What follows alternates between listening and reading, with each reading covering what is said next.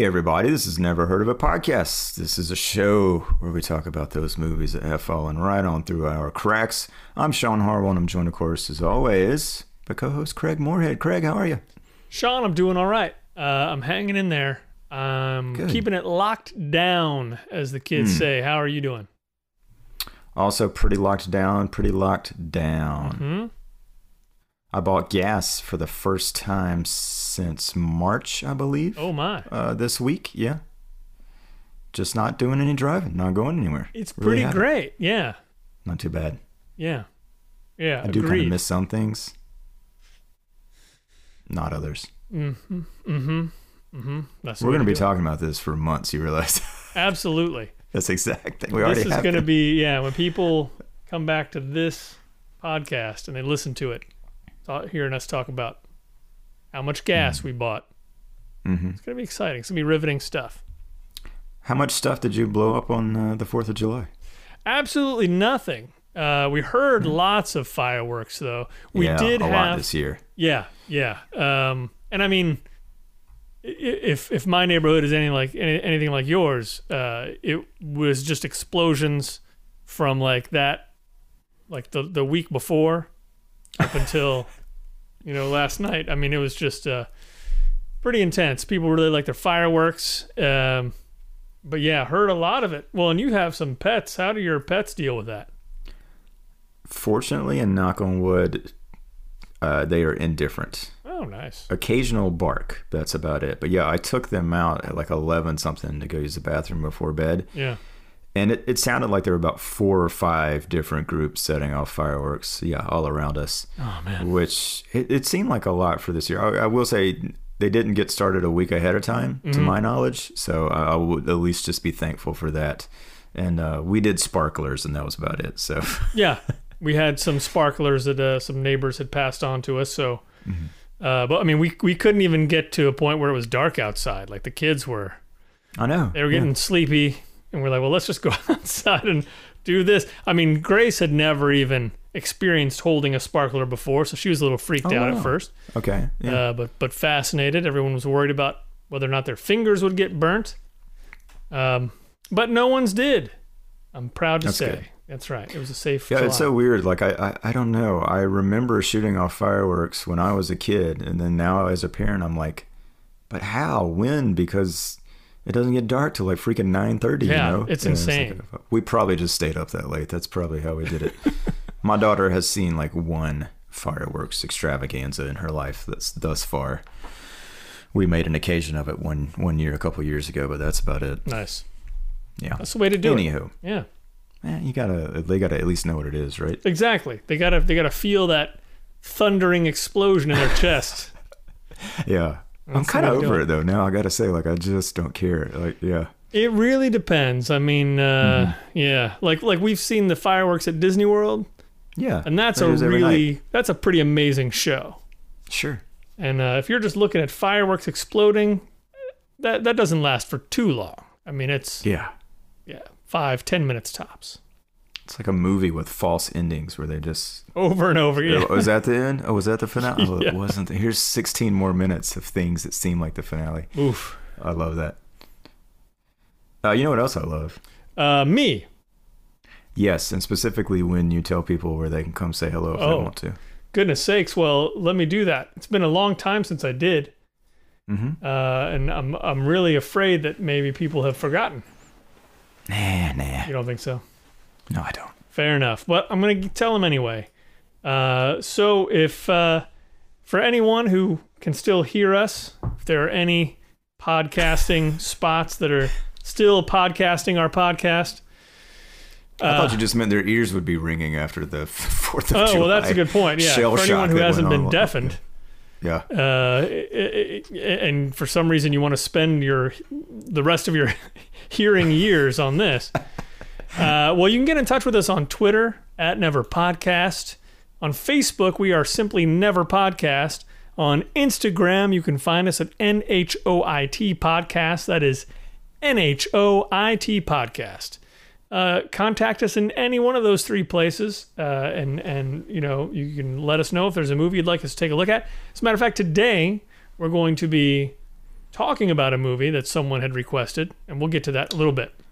Oh yeah. But uh, if you uh, have stumbled upon this podcast, you found it in the bottom of a bucket in somebody's backyard, and you're trying to figure out where it came from, well, you can find it. You can find more of it uh, on Spotify, Apple Podcasts, Google Podcasts, Anchor, Overcast, Breaker, Pocket Cast, and Radio Public. Maybe a few other ones out there. Anywhere you can subscribe and leave a review, please do, because it sure helps people find our podcast. That would be super nice of you, wouldn't it, Sean? It would. And I know some of you are probably sitting at home and you get on the internet and you think, mm, man, these are guys that are pretty lazy with the social media. Mm. And it's because we put all of our energy into this. It's all right here, 110%. And whatever extra energy we have left over, which is, it's admittedly not much, Mm. goes into that.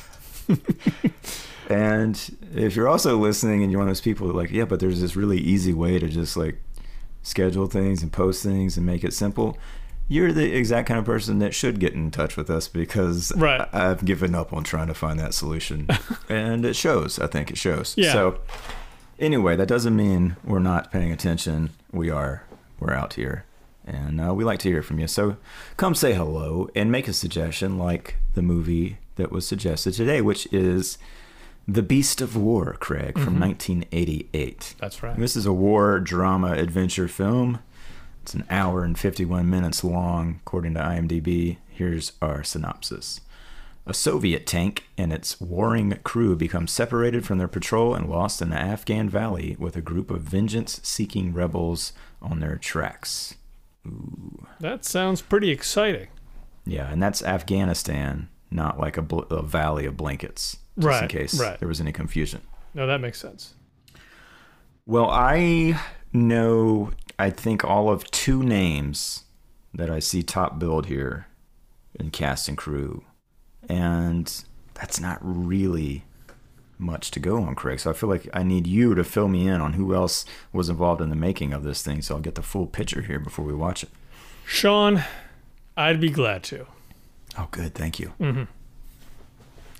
Uh, yeah, so we're talking about The Beast of War, also known as The Beast sometimes. Uh, now, this is a movie that was directed by Kevin Reynolds. Uh, you remember Kevin Reynolds' work on such films as Waterworld, uh, Robin Hood, Prince of Thieves, you know, the Kevin Costner ones.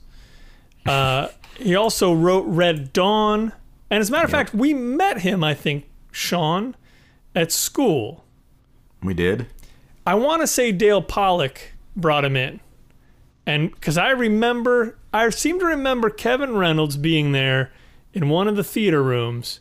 And specifically, I remember him saying, Oh, there are spectacular schmucks in Hollywood.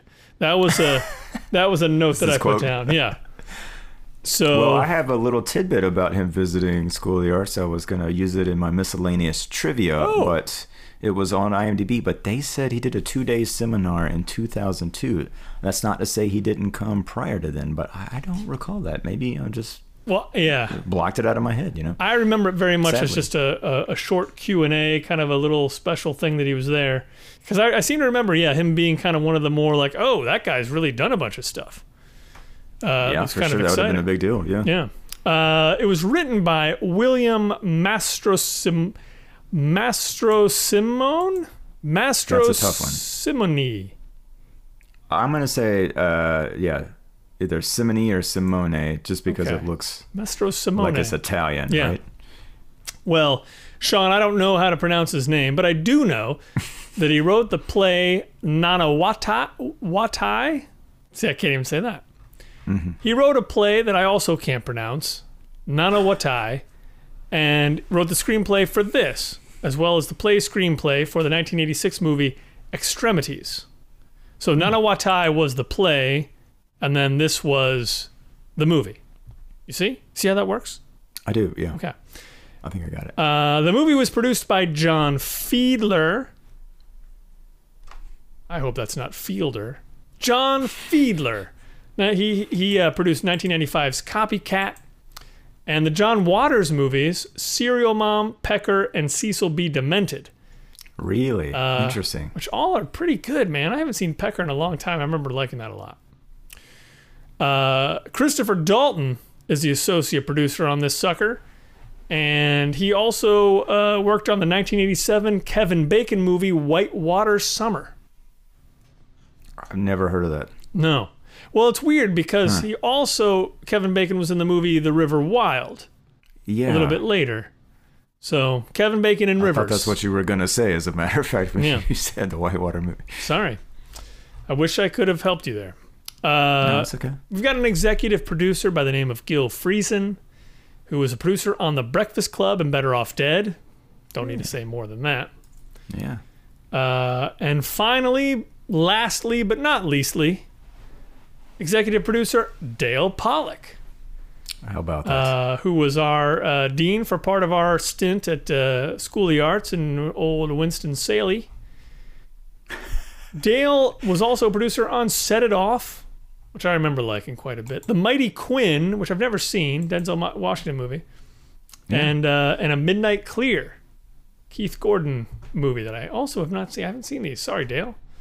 I know. God, I know much. Dale's been waiting for this moment, listening to our podcast from the beginning, and He did just retire from teaching, so oh, did he? he may have time may- to has a listen. lot of He may time. track us down. Yes. This is how he's going to spend his time. Well, Great guy. Very bright, smart guy. If you he have he, a question he was about a very, short film, you look up Dale Pollock. He's got an answer for you. Absolutely. Uh, music by Mark Isham, who uh, also did uh, music for the films The Times of Harvey Milk. That's the documentary, the original doc. Uh, he did the music for Quiz Show and also did the new music for the new Bill and Ted movie. Oh, how about that? Yeah. Uh, party on. Now, DP, that's that's Wayne's World. Yeah, you're right. uh, be excellent to each other. Um, DP is Douglas Milsome. Milsome. That's got to be Douglas Milsome. I'm gonna go with Douglas Milsome on that one. Uh, Mr. Milsome uh, also shot. Hmm. Well, here's something that I wasn't quite clear on, and I understand why I'm not clear. He is credited as lighting cameraman on Full Metal Jacket. So I'm guessing that Kubrick was kind of operating the camera and like shooting stuff, but it sounds like it was him, like him alone. So I'm just guessing like Kubrick wasn't uh, credited. I don't know. I know he likes That's to shoot his own stuff. Yeah. I'll look into this. Uh, Okay. but Douglas. Milsome also shot the Lonesome Dove miniseries, Hmm. which is uh, with no slouch there. There's actually a lot of good, really good photography in that. Uh, edited by Peter Boyle.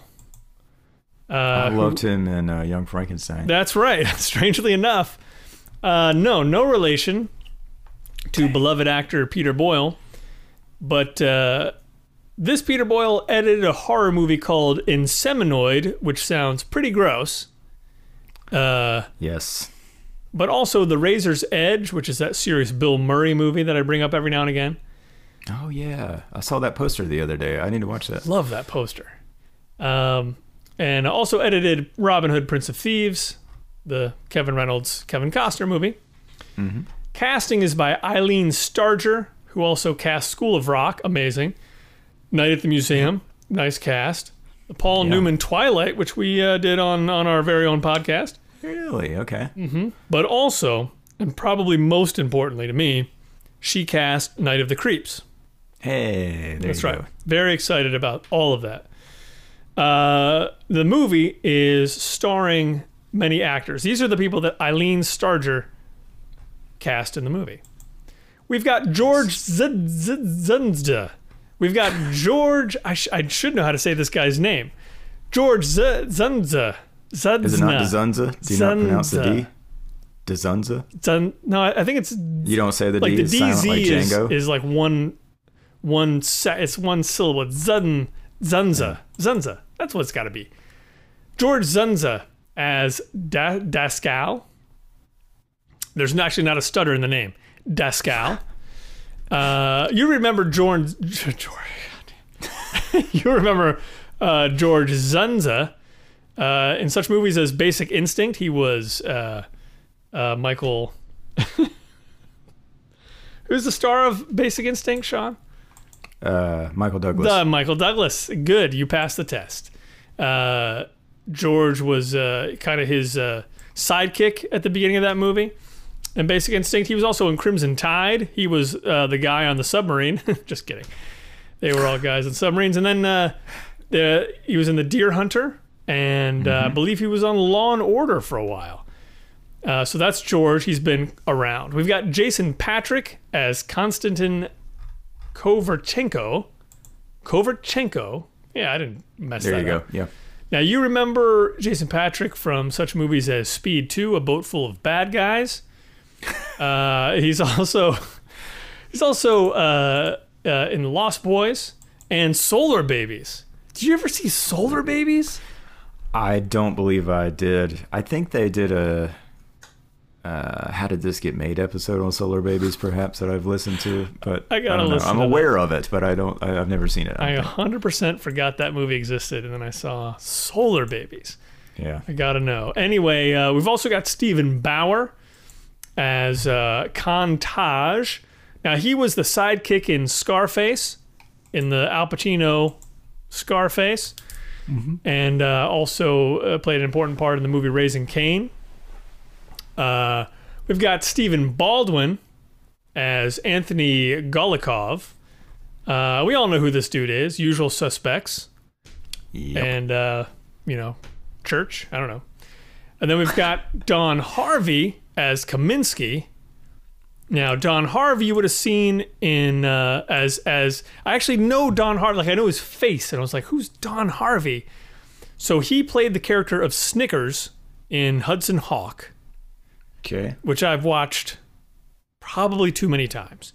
And he's also uh, one of the soldiers in uh, Casualties of War, one of like Sean Penn's buddies in He Casualties looks War. very familiar to me. As Yeah, I know. Like, yeah, he's he's one of those guys. He's been in a lot of good stuff. Uh, we've got Erick Avari as Samad. Now, Erick Avari's got another one of those faces. You've seen this guy all over the place. He's in Stargate. He's in 1999's The Mummy. He's he was on Seinfeld. He's in Cheers, Law and Order. He's all over the place. Uh, but then uh, finally, the, I, I skipped uh, some people. I apologize. I didn't recognize a lot of credits.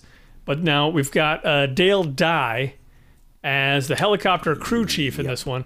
And Dale Dye is someone who I'm familiar with only because he's been like a military advisor on like every war movie that came out since 1995 and somehow always sort of ends up being in the movies too. Like he's in Platoon, uh, he's in Casualties, of War, he's in Saving Private Ryan, and I believe he's a consultant on all those things as well. Uh, so that's all of the cast and crew stuff that I have for you, Sean, on The Beast, uh, and then in parentheses of War. Uh, but I'm interested to find out what you found out about the behind the scenes stuff that was going on. Well, uh, yeah, your Dale Dye bit there at the end is going to be a nice segue to a lot of what I have. But quickly, I looked at the credits for Full Metal Jacket, and Douglas Milsome is indeed the only actual cinematographer listed in any sort of credit Yeah. akin to that. So uh, that is a pretty good DP to have for this movie, I would say. If you're going back into the shit, if you will. That's right. Um, but it is a different war, obviously, here. So let's talk about this. Um, I didn't find a ton. Not a ton floating out there online about Beast of War, sadly. But there was a gentleman by the name of Matthew Gault who wrote an article on Medium.com who said that the screenwriter, whose name you destroyed, because obviously it's William Mastro Simone. Yes, that's it. That's what I was trying not. to say. So this article said that he was in Afghanistan in 1986. As a soldier, I don't know. It just said he was in Afghanistan. He was just visiting. yeah, so I, he could have been a reporter. I, I don't know. But the quote there is he watched Afghan mujahideen pull Russian tankers from the T 62 and execute them. Whoa. So he at least apparently saw something. Right. But this experience influenced the play, and then, of course, the script that came from the play. And just if anybody's unfamiliar with the Mujahideen, Islamic guerrilla fighters that in at least this conflict between Afghanistan and Soviet Union, who invaded in 1979, uh, they also had the backing of the one and only CIA from the United States, and at least certain members of the Mujahideen then became, in some fashion, the Taliban. So, yeah, full circle, right? Right. It's good, good to get involved. But anyway, you look on IMDb at the trivia page for this film, and it just reads like military porn. It's all about oh the helicopter they used in this one scene was not this thing; it was this other thing. You know. I don't really care about that stuff. No. I, it doesn't mean anything to me. But uh, I did find some stuff from Dale Dye himself. He's got a website and he's got some production diaries up there where he shared his thoughts on these movies. And yes, uh, I counted, I think, 54 films that he's been technical director on, including some stuff that's not military. I mean, he and Oliver Stone were like best buds. I knew him from Platoon. It was the first time I think that name ever really popped in my head because I remember him on the special features of the DVD. But he also was technical director on JFK and Natural Born Killers, Forrest Gump, Heaven and Earth, Wag the Dog, Starship Troopers, even uh, the Pacific Tropic Thunder, and I think most recently Greyhound, the Tom Hanks film that's going to be on Apple uh, Plus, Mm-hmm. uh, and Last of the Mohicans, which I ironically watched last night. Anyway, we'll save that for the full episode. But uh, he said that um, he had some experience with tanks and he really enjoyed working on this film because one of the biggest things was the challenge of making tanks look real and presenting them in a way that he felt was lacking in other films. So, quote, I was also less than impressed by the tanks I had seen, I had seen in earlier films. They were too clean, obviously carefully and lovingly protected specimens from someone's collection of war relics. I was determined that our tanks would not look like museum relics. So, to achieve this, Craig, you might ask, well, what do you do? He he smeared mud all over it. He did not. Oh. he went to Israel and he had the authority to negotiate the purchase of two Soviet tanks from Israeli defense forces and used his contacts to, quote, negotiate a deal for two T 55s over a couple of beers in the bar of the King David Hotel in Tel Aviv. I hadn't realized until that moment that working as a military advisor on films might employ me as an international arms dealer. there you go. I like that. Yeah, it's kind of interesting. And this this part I found actually kind of fascinating because it just reminds me of like movie magic, you know. It's like how they make special effects do what they wanted to do Sure. before computers were doing all of that. And when I read this, I was like, you know what? I bet I've seen countless examples of this. But the biggest issue with tanks on film is that when they fire a blank, it does not trigger the recoil mechanism in the tank. So if you see actual military footage, you'll notice like a tank fires and it moves backwards some, right? Right. Recoils. It doesn't do that if you just fire a blank, the weight is off. So he was determined, along with the special effects people, to figure out a way to fire a blank uh, and get that recoil effect. So, quote, we filled a projectile with a quantity of water that equaled the weight of normal HE round. I don't know what that is, but obviously it's whatever the type of ammunition there. Uh, and sealed the round with wax behind a normal primer and a small amount of powder. All that came out of the muzzle was a spray of water, smoke, and steam, but the tank rocked as if it had just fired a live round. I was very proud of that innovation in the film in general. It didn't get much support in theatrical release, but I think it's a real gem. so, look for the recoil, Craig. I will definitely look for the recoil, buddy. Uh, you know who else recoiled uh, over this movie? The critics. Uh, David Puttnam, who was the head of Columbia at the time and split Really? or got fired or left. And so this is one of these classic cases, and this happens so much that if you have no sort of insight on the industry, you would never have any clue whatsoever. Studio executive changed during, I think, production, or at least somewhere in the lifespan prior to theatrical. So Dawn Steel came to Columbia, and by that time, it was kind of ready for release, but never bodes well, Craig. No. It never bodes well. So the movie, it uh, as far as I could tell, it said that it premiered in France in uh, September of 1988, and then played the Toronto International Film Festival the following week, and later opened in New York City. But I don't think it got much of a theatrical release at all. Apparently, I certainly never heard of it. no. I mean, and uh, it's shocking and it stinks, but that's that's what happens. Sometimes they just dump movies because it's somebody else's project, and the new person doesn't care. It's not their thing. They don't want to spend one more dime on it. Yeah. Uh, this movie, along with being called The Beast and The Beast of War, and I do think my notes are going to bear out my uh, sh- remembering right before we started that I didn't find an answer as to why those two titles have been used, but it was also called uh, Massacre in Afghanistan in Chile and simply A Tank in Hungary. Well, It's pretty That is simple. pretty bland title there. Hungary, bit. Come on. We do have a bunch of taglines though. There is no room in a tank for a conscience. It's pretty good. That is nice. That's nice. You can escape from everything, but justice. Eh, that makes me think legal thriller, and I don't think that's what this is. That's true. War brings out the beast in every man. Little on the nose, little on the nose. Sure. The cause, freedom, the enemy, the world's deadliest fighting machine. Eh, okay. Sounds like the Terminator It's a little tense. Yeah, it seems like it's gonna be about a guy.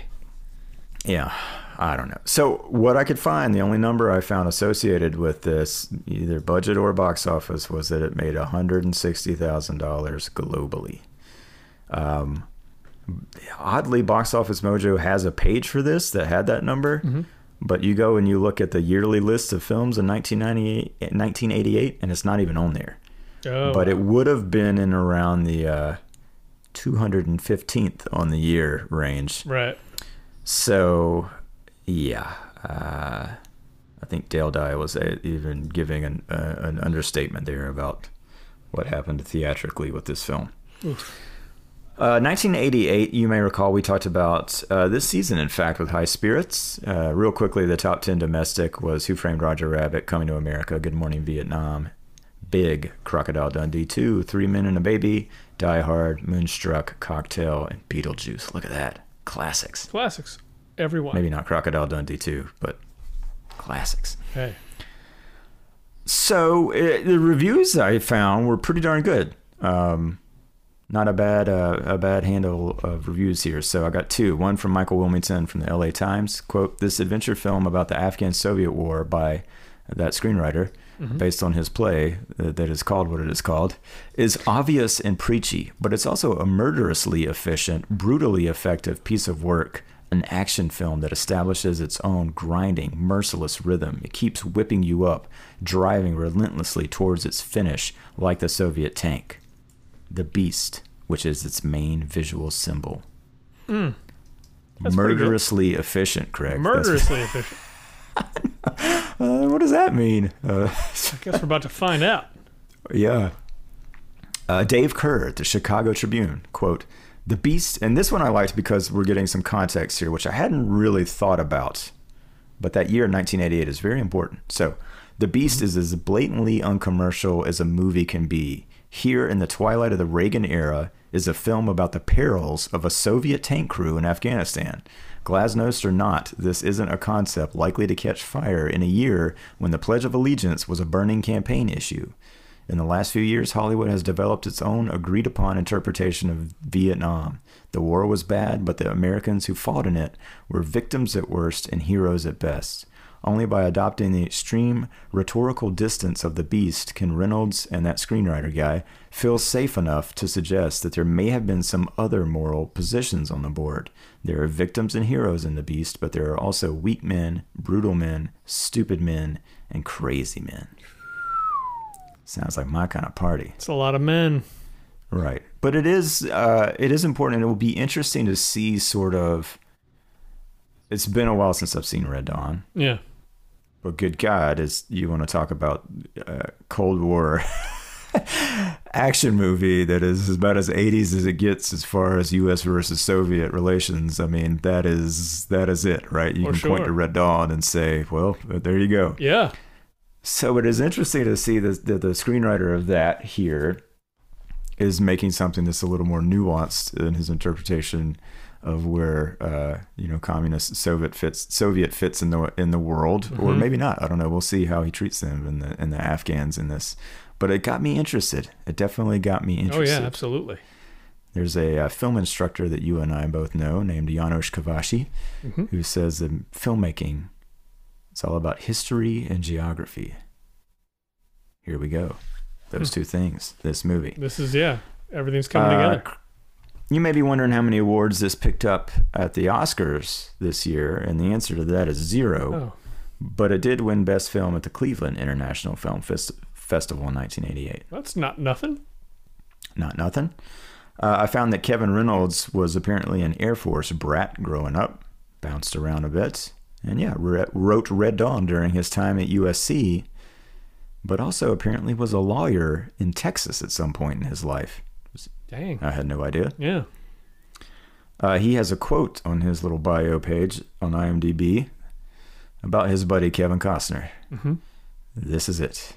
Kevin Costner should only act in movies he directs. That way, he can work with his favorite actor and director. Oh. Mm.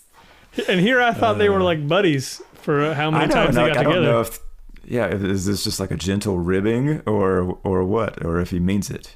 Oh, Kevin But Reynolds. And forgive me if you mentioned this. Uh, Kevin Reynolds did direct the Hatfield and McCoy's uh, TV series a couple years ago, and was it uh, Kevin Costner was in that, right? I did not say that, but Yeah. I can say that I'm not sure if he was. He was Kevin Costner I and Bill. Paxton. Here we go. Uh, Dale Dye. Last thing. It looks like he has directed a film, or at least was slated to direct a film about D-Day called "No Better Place to Die," with Gary Sinise in it, and that has a 2018 uh, stamp on it on IMDb. But I, I could I can't tell if it actually got made. So if anyone knows about this, I'm curious. I'm very curious Mm-hmm. to go from technical director, and I know he's appeared on screen a bunch of times, to actual director, Dale Indeed. Dye. Interesting. That's all I have. Craig, The Beast of War is readily available to be rented wherever you might digitally rent your films. And I'm really very excited to see this. I don't know that I've seen any film that deals with the Afghan Soviet conflict directly. I'm trying to even think of one that deals with it indirectly that I've seen. Me too. And yeah, it seems like this would have been a fairly mainstream movie to be dealing with it. But then, of course, it kind of just faded in the background for whatever reason. Well, and I think uh, you know that time period is so important too. I, I also almost like find myself wondering if there would have been more of an audience for this film, like post 9/11. You know, like in those in the decade of the aughts, like where there's suddenly this renewed interest in that part of the world. Right. So we'll see. I, I'm very excited to check it out. And uh, why don't you remind us who suggested this film? Yeah, I wanted to read this email that was sent to us. Now, there's not a name on the email. Uh, no one, no one signed it. Uh, so I'm not going to go into like whose uh, name it might be.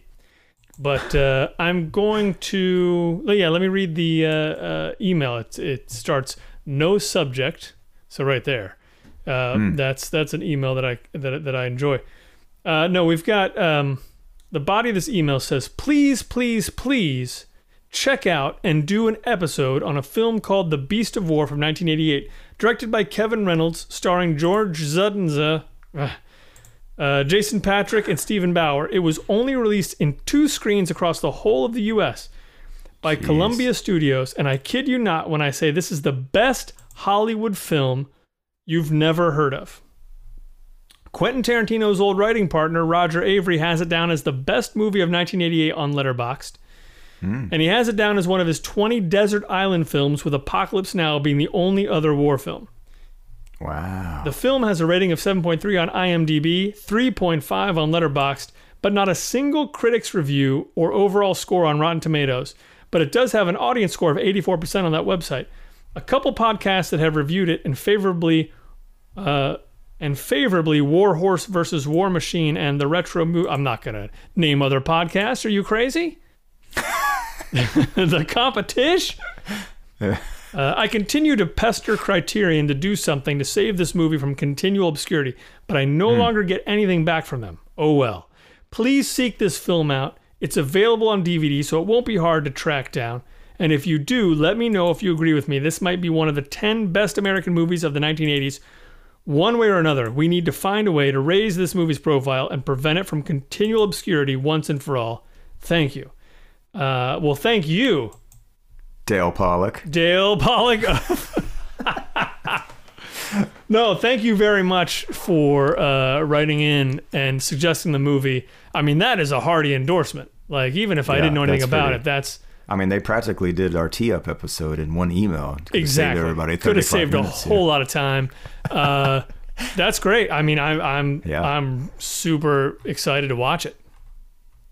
Let's do it. well, we're going to check it out and we'll be back next time to agree or disagree Mm-hmm. or just be strategically neutral That's right.